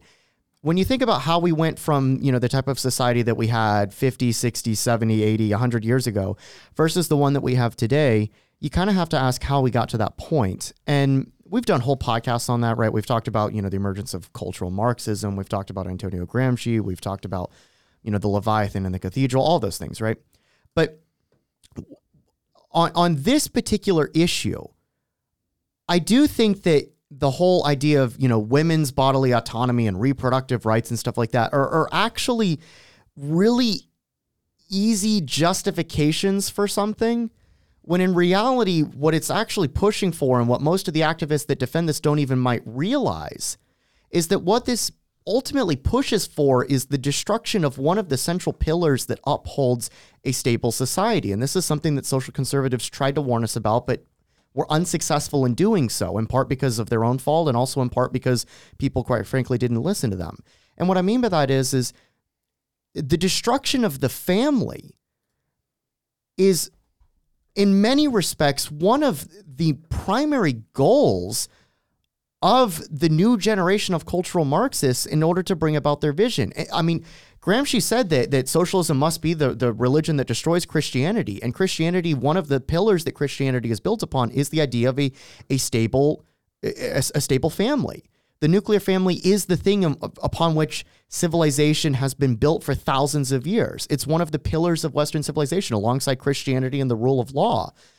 And when you make it inconsequential to destroy a family and you make it easier to destroy a family and you also and and building a family requires a lot of hard work as well right? And so so when you when you strip away all of the work that has to go into building it you make it you know basically consequence free and you make it easier to avoid said consequences when you engage in them.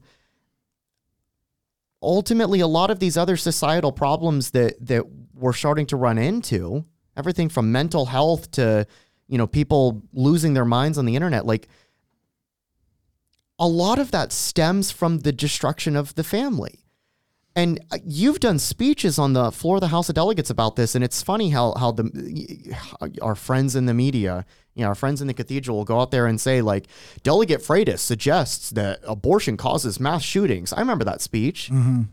Remember that? First off, that wasn't even what you were saying. You were making an argument about about gun policy. And second off, you were citing a Brookings Institute study. Last time I checked, Brookings Institute was not a right wing. Uh, you know, think tank. And second off, you didn't even endorse the position. Yeah. You were simply saying we could look at this, this, and this in order to determine why mass shootings are taking place. But we're not going to have that debate because the other side wants to keep calling us Nazis. That was the argument that you were trying to make, and the media instead ran with Nick Freitas suggests that this and so The, the, the, the other the other issue I have here, and, and, and Brian is, is trying to send me stuff over in Circle to try to prove that I'm wrong. And it's like, look, I'm, I'm looking at the Planned Parenthood curriculum right now, and it's and it's it's talking about now again this is for 16 uh, 16 year old students but it's talking about demonstrating two ways to talk about safer sex with a partner okay so it's, it's telling my 16 year old that it's perfectly okay for them to have sex with their partner and just to discuss the safe ways to do it. Not to mention the fact that in the virginia right in virginia i'm, I'm a legislator in virginia brian. Okay you had the virginia i think it was department of health that was sending text messages to kids that was allowing them to come in and secretly talk with adults about sexual activity you, you had other things going out from the Fairfax County School District where they were asking 13 year olds about questions with respect to have you ever had oral sex? Right. So I, I am I am I am sorry. I, I am tired of being told this isn't happening. Now now if if there was if there was something I said about grant funding when actually it's 60%, not 70%, fine. But don't tell me it isn't happening. Hold on. So basically, he's saying that the statistics say that more sex education has brought about a downturn in um, teen pregnancy and abortion. I'd like to know what date did this begin? Because are you talking about over the span of when from the time that that um, sex education was introduced and at to now or are you talking about before it was introduced to now? Because the numbers are, are i'm sorry they don't bear out completely. And here's another factor that you may not have thought of uh, of. And this is one where the pro-lifers think oh my gosh we're making all this headway on abortion. Look the abortion numbers are going down.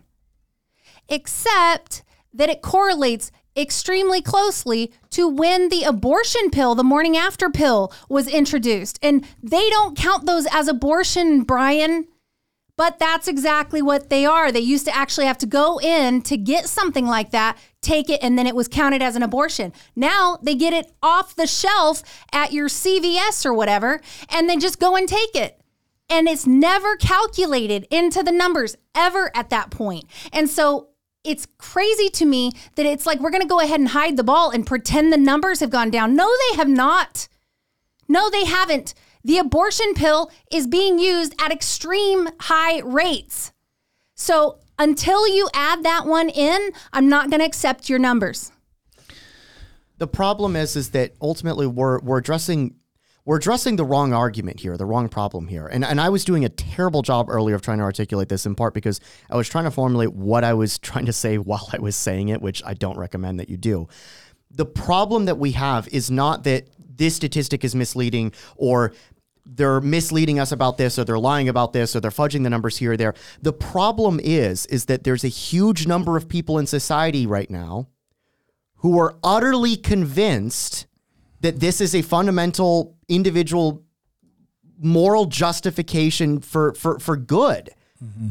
Not not that it serves a utilitarian purpose, but that it's it's worthy of celebration.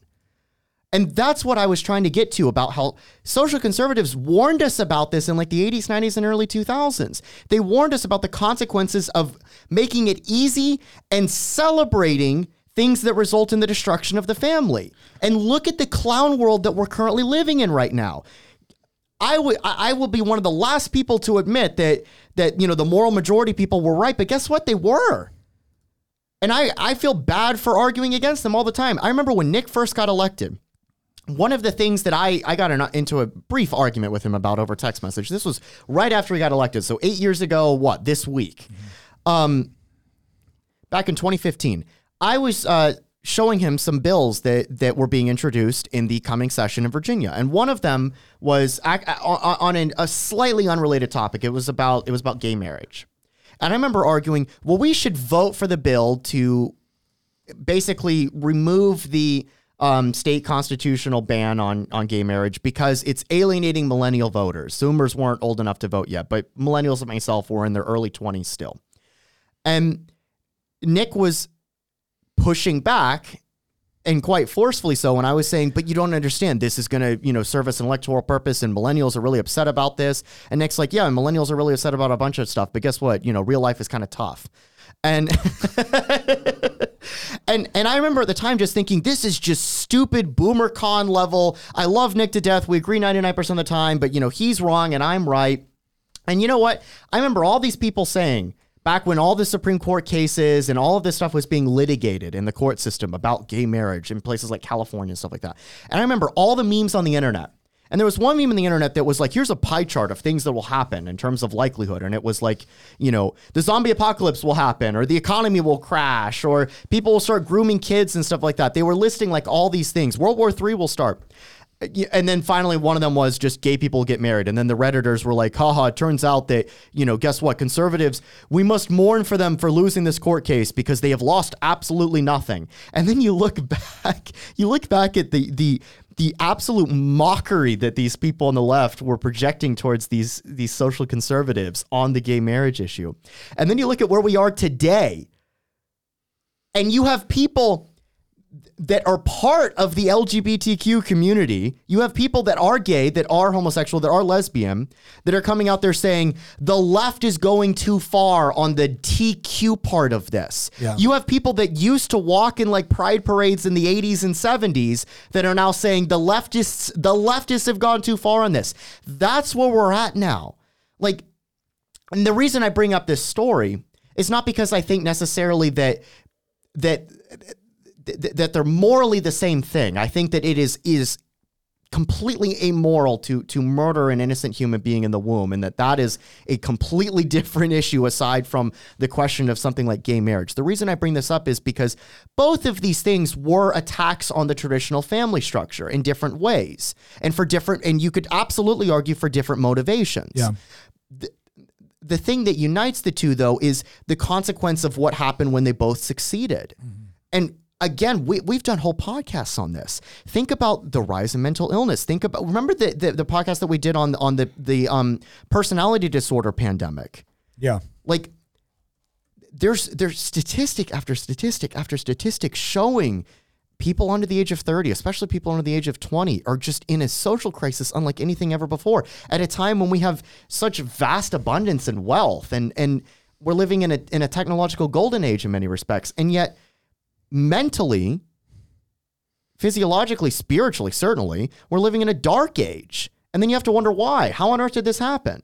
Was what was it actually harder to to, to live 100 years ago? Was life really really so much better in terms of material wealth? No. 100 years ago, Calvin Coolidge lost his son to an infection after he was playing tennis and got a splinter in his toe mm-hmm. for crying out loud. The president of the United States lost his like eight year old or nine year old son to a splinter. Life was brutal 100 years ago. And yet, the, the mental illness pandemic that we have today, that didn't exist 100 years ago. So then you have to ask why. I would absolutely argue one of the things that contributed to it is the complete destruction of the family structure. And yes, one of the things that has led to that is things like abortion, especially abortion on demand, paid at taxpayer expense, I might add. Yeah. Let's get to a couple of uh, super chats. Go ahead and uh, yeah, I, I see it. Okay. Uh, Bandit eight four eight said, "Correct me if I'm wrong. Where we lose the culture issues um, in these, if these issues come up, the left makes their argument, and then we react versus getting the messages out there effectively before them." Bandit, I, I think that's, I think that's definitely a part of it. I think also is the fact that when you look at culturally shaping institutions, the media, academia, public education, Hollywood, arts and entertainment, just our, our viewpoints are significantly underrepresented, and so it, it gives this impression that nobody thinks the way we do, and that our positions are very unpopular. And now what we've seen is in those same culturally shaping institutions, it's not just that this we have a different perspective; it's that our perspective is mean and evil and rude and oppressive, and would needs to be eliminated. Um, Andrew uh, Beeman, thank you very much for the, the super chat. Uh, so, how do we apply the societal leverage? I have said for a while that, quote, get married young, have as many kids as you can support without the government, and educate them outside of government schools. Then the left remove themselves from the gene pool, but that seems a bit dark. so, Andrew, here- here's what I would here's what I would say. I mean, obviously, uh, conservative people that are conservatives, typically religious uh, conservatives, tend to have larger families, more kids than people who are not, like woke progressives. I mean, we, you don't you don't see many people on the right running around with signs saying "Don't procreate because you're killing the planet." So, yeah, there, there's an argument to be made. The the issue that we have right now, and this kind of goes to what we've said before, is there, there's more than one way to raise children. And right now, a lot of children are being raised within a school system. A lot of children are being raised within university systems. They're being raised in a number of other areas that don't necessarily reflect the values of the parents that had them. And parents are going to have to decide what they're willing to accept. That's that's what this comes down to. When you say get married young, have kids, and educate them outside of the government, I agree with you. now, I will say this: I think people should get married when they find the right person and they're and they're mature enough to do it. However, um, I. I got married young, and I think it was one of the best decisions that I ever made. I think that we've done far too much to encourage people to believe and, and young people to believe that they shouldn't get married young, that they need to go out there and experience life before they get married. And it creates this impression that what they really need to do is rack up a body count with a bunch of people that they don't really love or care about, and then go have a bunch of experiences before they settle down and get married. And that's an absurd way to look at life. Um, my my I feel like the most exciting parts of my life started when I got married. I, I didn't want to go out there and have a bunch of life experiences. I certainly didn't want to go out there and have a bunch of meaning, meaningless trysts with other people. I wanted to go out and have and, and build a life with my wife. And, and kids were a part of that, and professional goals were a part of that, and personal goals were a part of that. But they largely became our goals. And, and part of what we've done within society and, and, and abortion is a part of this is that we've created this hedonistic uh, obsession with self where it's all about you. Now, look, I don't think that none of it's about you, right? Like, I, I think that, that some of it has to do with your individual needs, wants, and desires, of course. But it's not all about you. And when you treat people like it is all about them, and it's all about your sexual experience and your sexual identity and your goals and your objectives and your dreams. And if somebody, and, and look, if a, if a baby has to be aborted in order to make way for that, so be it. Because I'm certainly not going to, I'm certainly not going to modify my own behavior to ensure that doesn't happen. Right when, when you when you elevate this not only as socially acceptable but socially celebrated, you get more of it. And and I, I completely agree that that's a big part of the problem. But if we're gonna, to your point, leveraging this societally, and, and, and I've said this before and I'll say it again, the pro-life movement wins. Not when abortion is outlawed. The pro-life movement ends when people no longer have a desire to have them. Where it's not even considered uh, uh, acceptable in their own minds. That's where we win. That now that that's not to say that there aren't battles that we can win before we get to that ultimate conclusion. And, and I recognize that we probably will never get there. But ultimately, the, the way that we do this is the person that's being told by the abortion industry or by culture in general that what life is all about is going out there and racking up all of these individualized hedonistic experiences. That it's, it's not about getting married because that ties you down. It, it's, it's, it's not about having children because that ties you down the best argument against that is to do the exact opposite of what culture is saying and prove that they're full of crap. That this is the best part of life is sharing it with someone that you love and respect and admire and want to build a life with. The best part of life is, is watching your child be born and, and then having the privilege of, of, being able to raise them and care for them and, and be the person that they know is in their corner no matter what happens and to, and to help raise them in the way that they should go and then watch them do the exact same thing, build their own life with another person that they love and admire, and then have kids. I can't wait to meet my grandchildren. It's going to be an awesome experience. And so, yeah, to your point, um, the, the best argument against all of this is to live your life in in in opposition to what culture is currently shoving down everyone's throats. But I will tell you right now, the big battlefield is for our kids because your kids are hearing a very different narrative in their school system. Your kids are hearing a very different narrative within their sex education.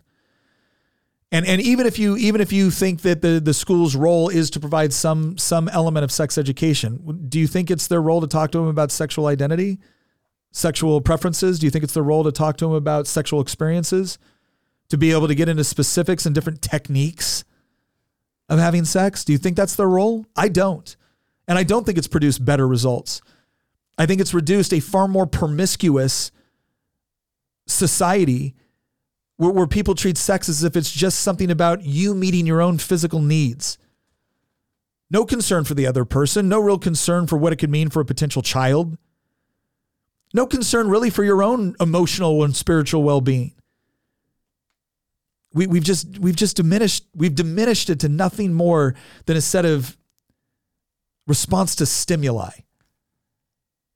And it, and it is supposed to be so much more than that. And it can be as long as you don't follow the advice of these people.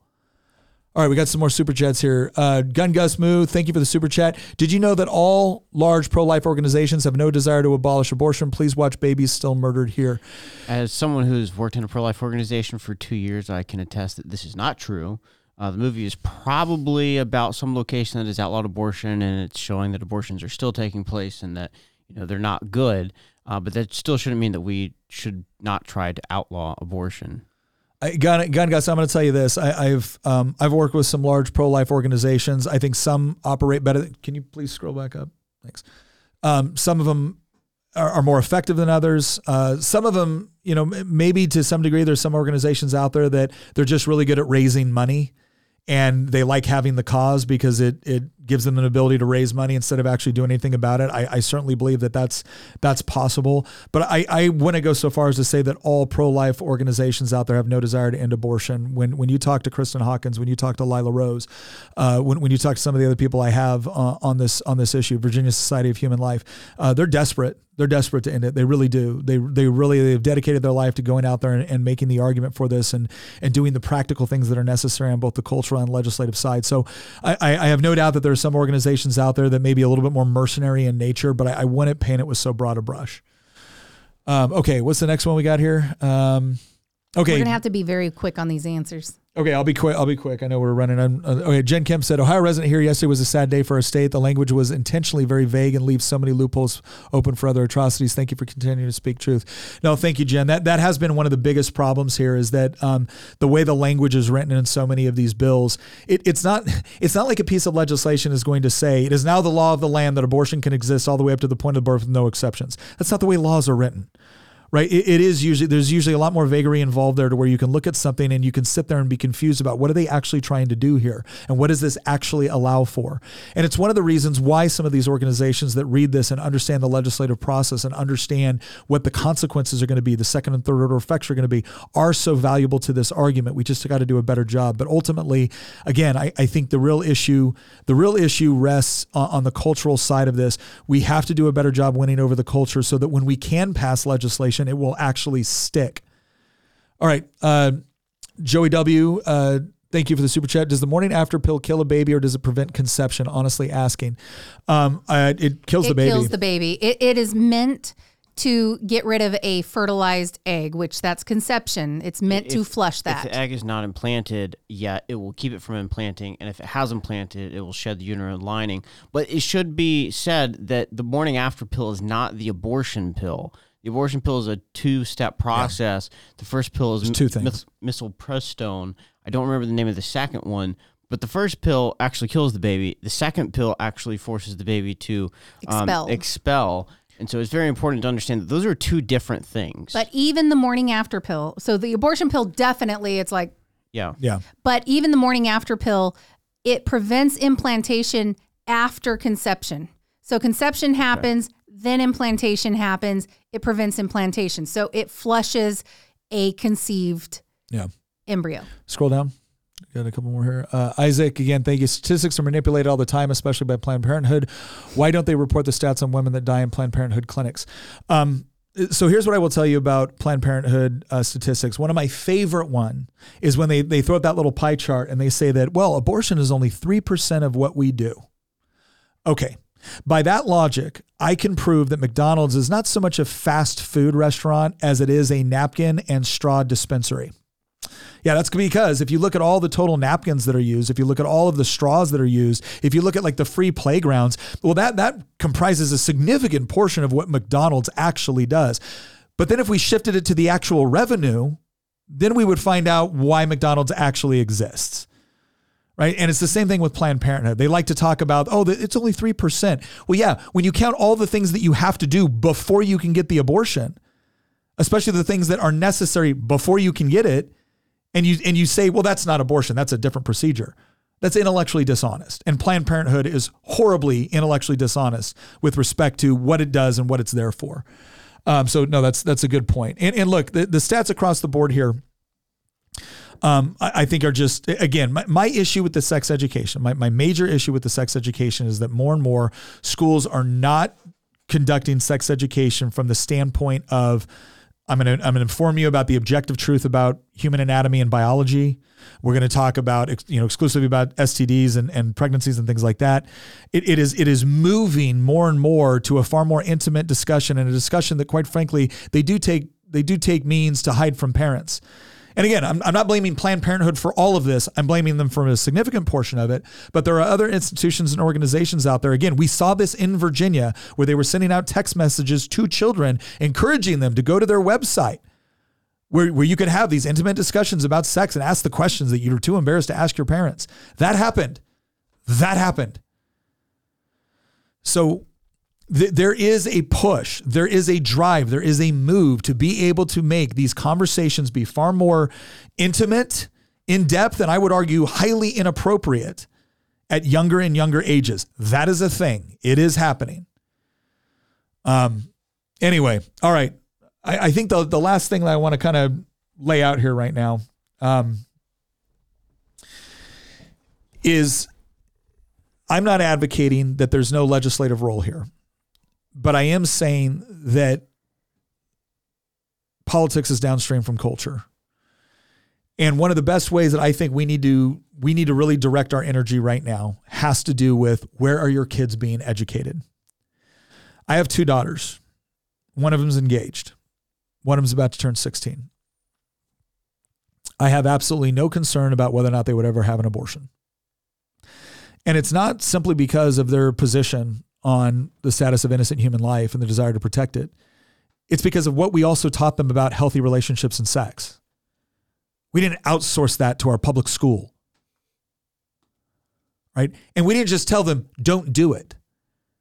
We sat down, we explained things. When it was age appropriate, we explained things about it. But one of the most important things that we gave our children, and this is critical, we didn't sit there and tell our kids that this is, you know, dirty and ugly and bad and you shouldn't do it and inappropriate. No, what, what we told our kids is that one day you're going to find that person that God has for you, that you love, that you cherish, that you respect. And the question you're going to have to ask yourself is how much baggage do you want to bring into that relationship? Or do you want to be able to say that this was something that you saved for the confine of your marriage and your relationship with them? And we didn't just do that because it's the morally correct thing to do. We did that because we honestly believe it's going to set them up to have the, the best relationship possible within that marriage, to be able to experience all of that within the fullness that it was meant to be experienced. And you're not going to dilute that by having a bunch of meaningless relationships with a bunch of other people that you were never in, in an emotional or, or intellectual maturity to have or spiritual maturity to have. So that's step one. Don't outsource education about these sort of things to institutions and organizations that believe abortion is perfectly fine and, an, and a, uh, a demonstration of female empowerment. If you are outsourcing your kids' education to institutions that believe that and will tell them that and have absolutely no moral qualms about discussing all these, well, then don't be surprised when your kids view this topic very differently than you do. You have to take ownership of that. But along with teaching them, you also have to show them what a healthy relationship looks like. One, one of the things that I took as a huge compliment is one of my kids' friends told my daughter, You know, it's kind of cute the way that your mom and dad flirt with each other. You can really tell they love one another. Now, we don't do inappropriate stuff in front of our kids, but do we tease each other? Do we do we do our kids have absolutely no doubt in the world that we love one another? That we're in love with one another? No, they don't. They absolutely believe that. They know that. And hopefully what we've done is we've provided for our kids an, an, an image of something that they would want to replicate in their own lives with their own spouse. This is key. And I know people are probably looking at this going, well, Nick, what does this have to do with abortion? The thing that really stops abortions is healthy relationships between men and women that have made a lifelong commitment to each other, that want to raise children together. They're the people that can't imagine a world where you can just discard human life because it's standing in the ways of your, your professional goals. And so that's where this argument begins. Yes, we have to make the intellectual argument with respect to the sanctity of innocent human life. Yes, we have to be able to show the various statistics and figures which demonstrate that when you diminish human life, in the in the instance of abortion, it has a ripple effect across the rest of society. It's not isolated to this one issue.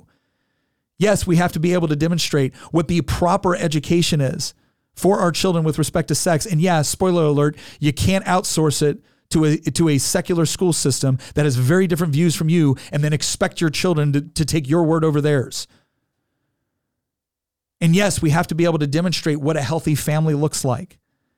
We have to be able to demonstrate the benefits of this so that when your kid is thinking about sex, they're thinking about it in the proper concept or the proper con, uh, context with respect to within a marriage. And when they're thinking about kids one day, when they think about children, when they think about the prospect of getting pregnant, that's something to celebrate not something to lament or to dread. And then finally, and this is this is one of the areas where I, I think one of the greatest ministries that we have within the pro life movement is the crisis pregnancy centers.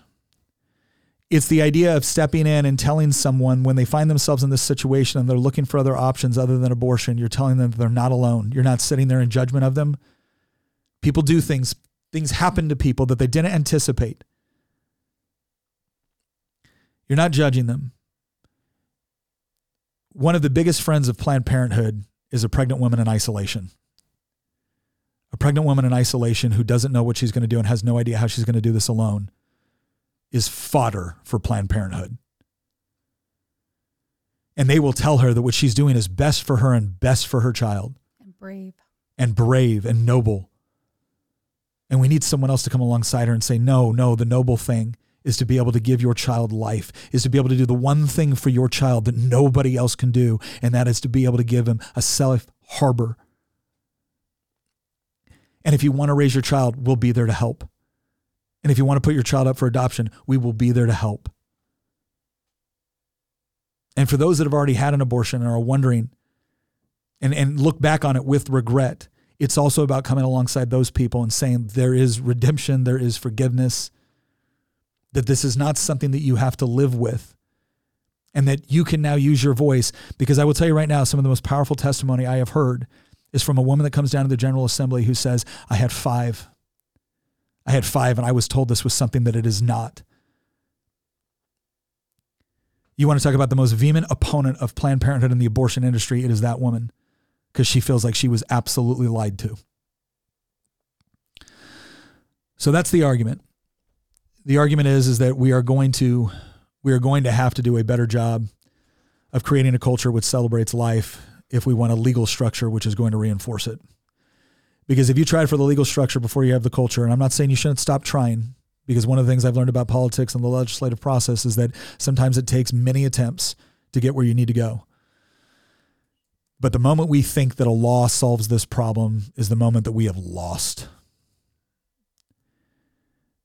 Because ultimately, as I said earlier, the real victory is when every woman that finds herself in that situation finds herself in a situation that she was prepared for, anticipated, wanted, with a loving husband who's going to be there for her and be there for their child and then raising them together.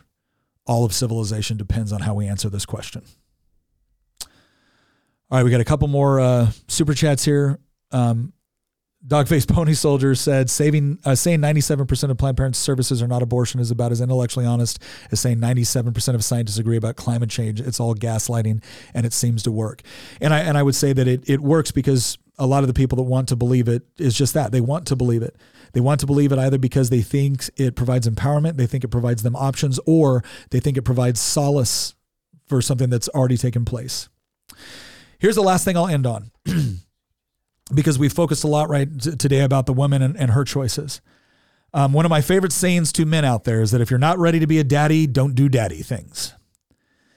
If you do find yourself in a situation where you have um, you have assisted in the pregnancy of a, of a woman that you're not married to, and you are not willing to immediately go to her and say, I will stand by you and I will help you raise this child, whether it's as her husband or just as the father of your child, if you're not willing to do that, I have no respect for you. You're not a man. Don't even call yourself one. Now, I recognize that there's some men that do step up and do that, and the mother chooses to abort anyways. And I understand that you have no legal recourse. I understand that. I'm not talking to you. I'm talking about the man out there that has a loves the idea of abortion because it allows him to be the licentious wretch he is. And the amount of devastation and destruction you are wreaking on society is probably one of the worst things that you could possibly do to a woman and to that child. So never be that sort of man. Be the sort of man that actually lives up to your own actions. And if you do get her pregnant, well, then you stand by her and you stand by your child. You have an obligation to do that. All right. I know this is a weighty issue. I thank everybody for watching. I thank you all for the super chats and the engagement here.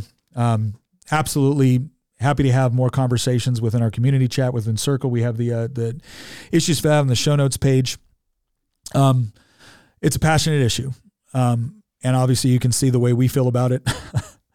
um, but I, I, I thank everyone for sticking with us, and and hopefully, hopefully, the end state will be this. The end state will be at a, at a point where I would love to live in a world where the law wasn't even necessary because the whole concept of it was just unimaginable. Because we live in a society where we value human life from the moment it comes into existence to its natural death, because it is something to celebrate. Thank you very much for joining us. Thank you to Good Ranchers for sponsoring our show, and we will see you all next episode.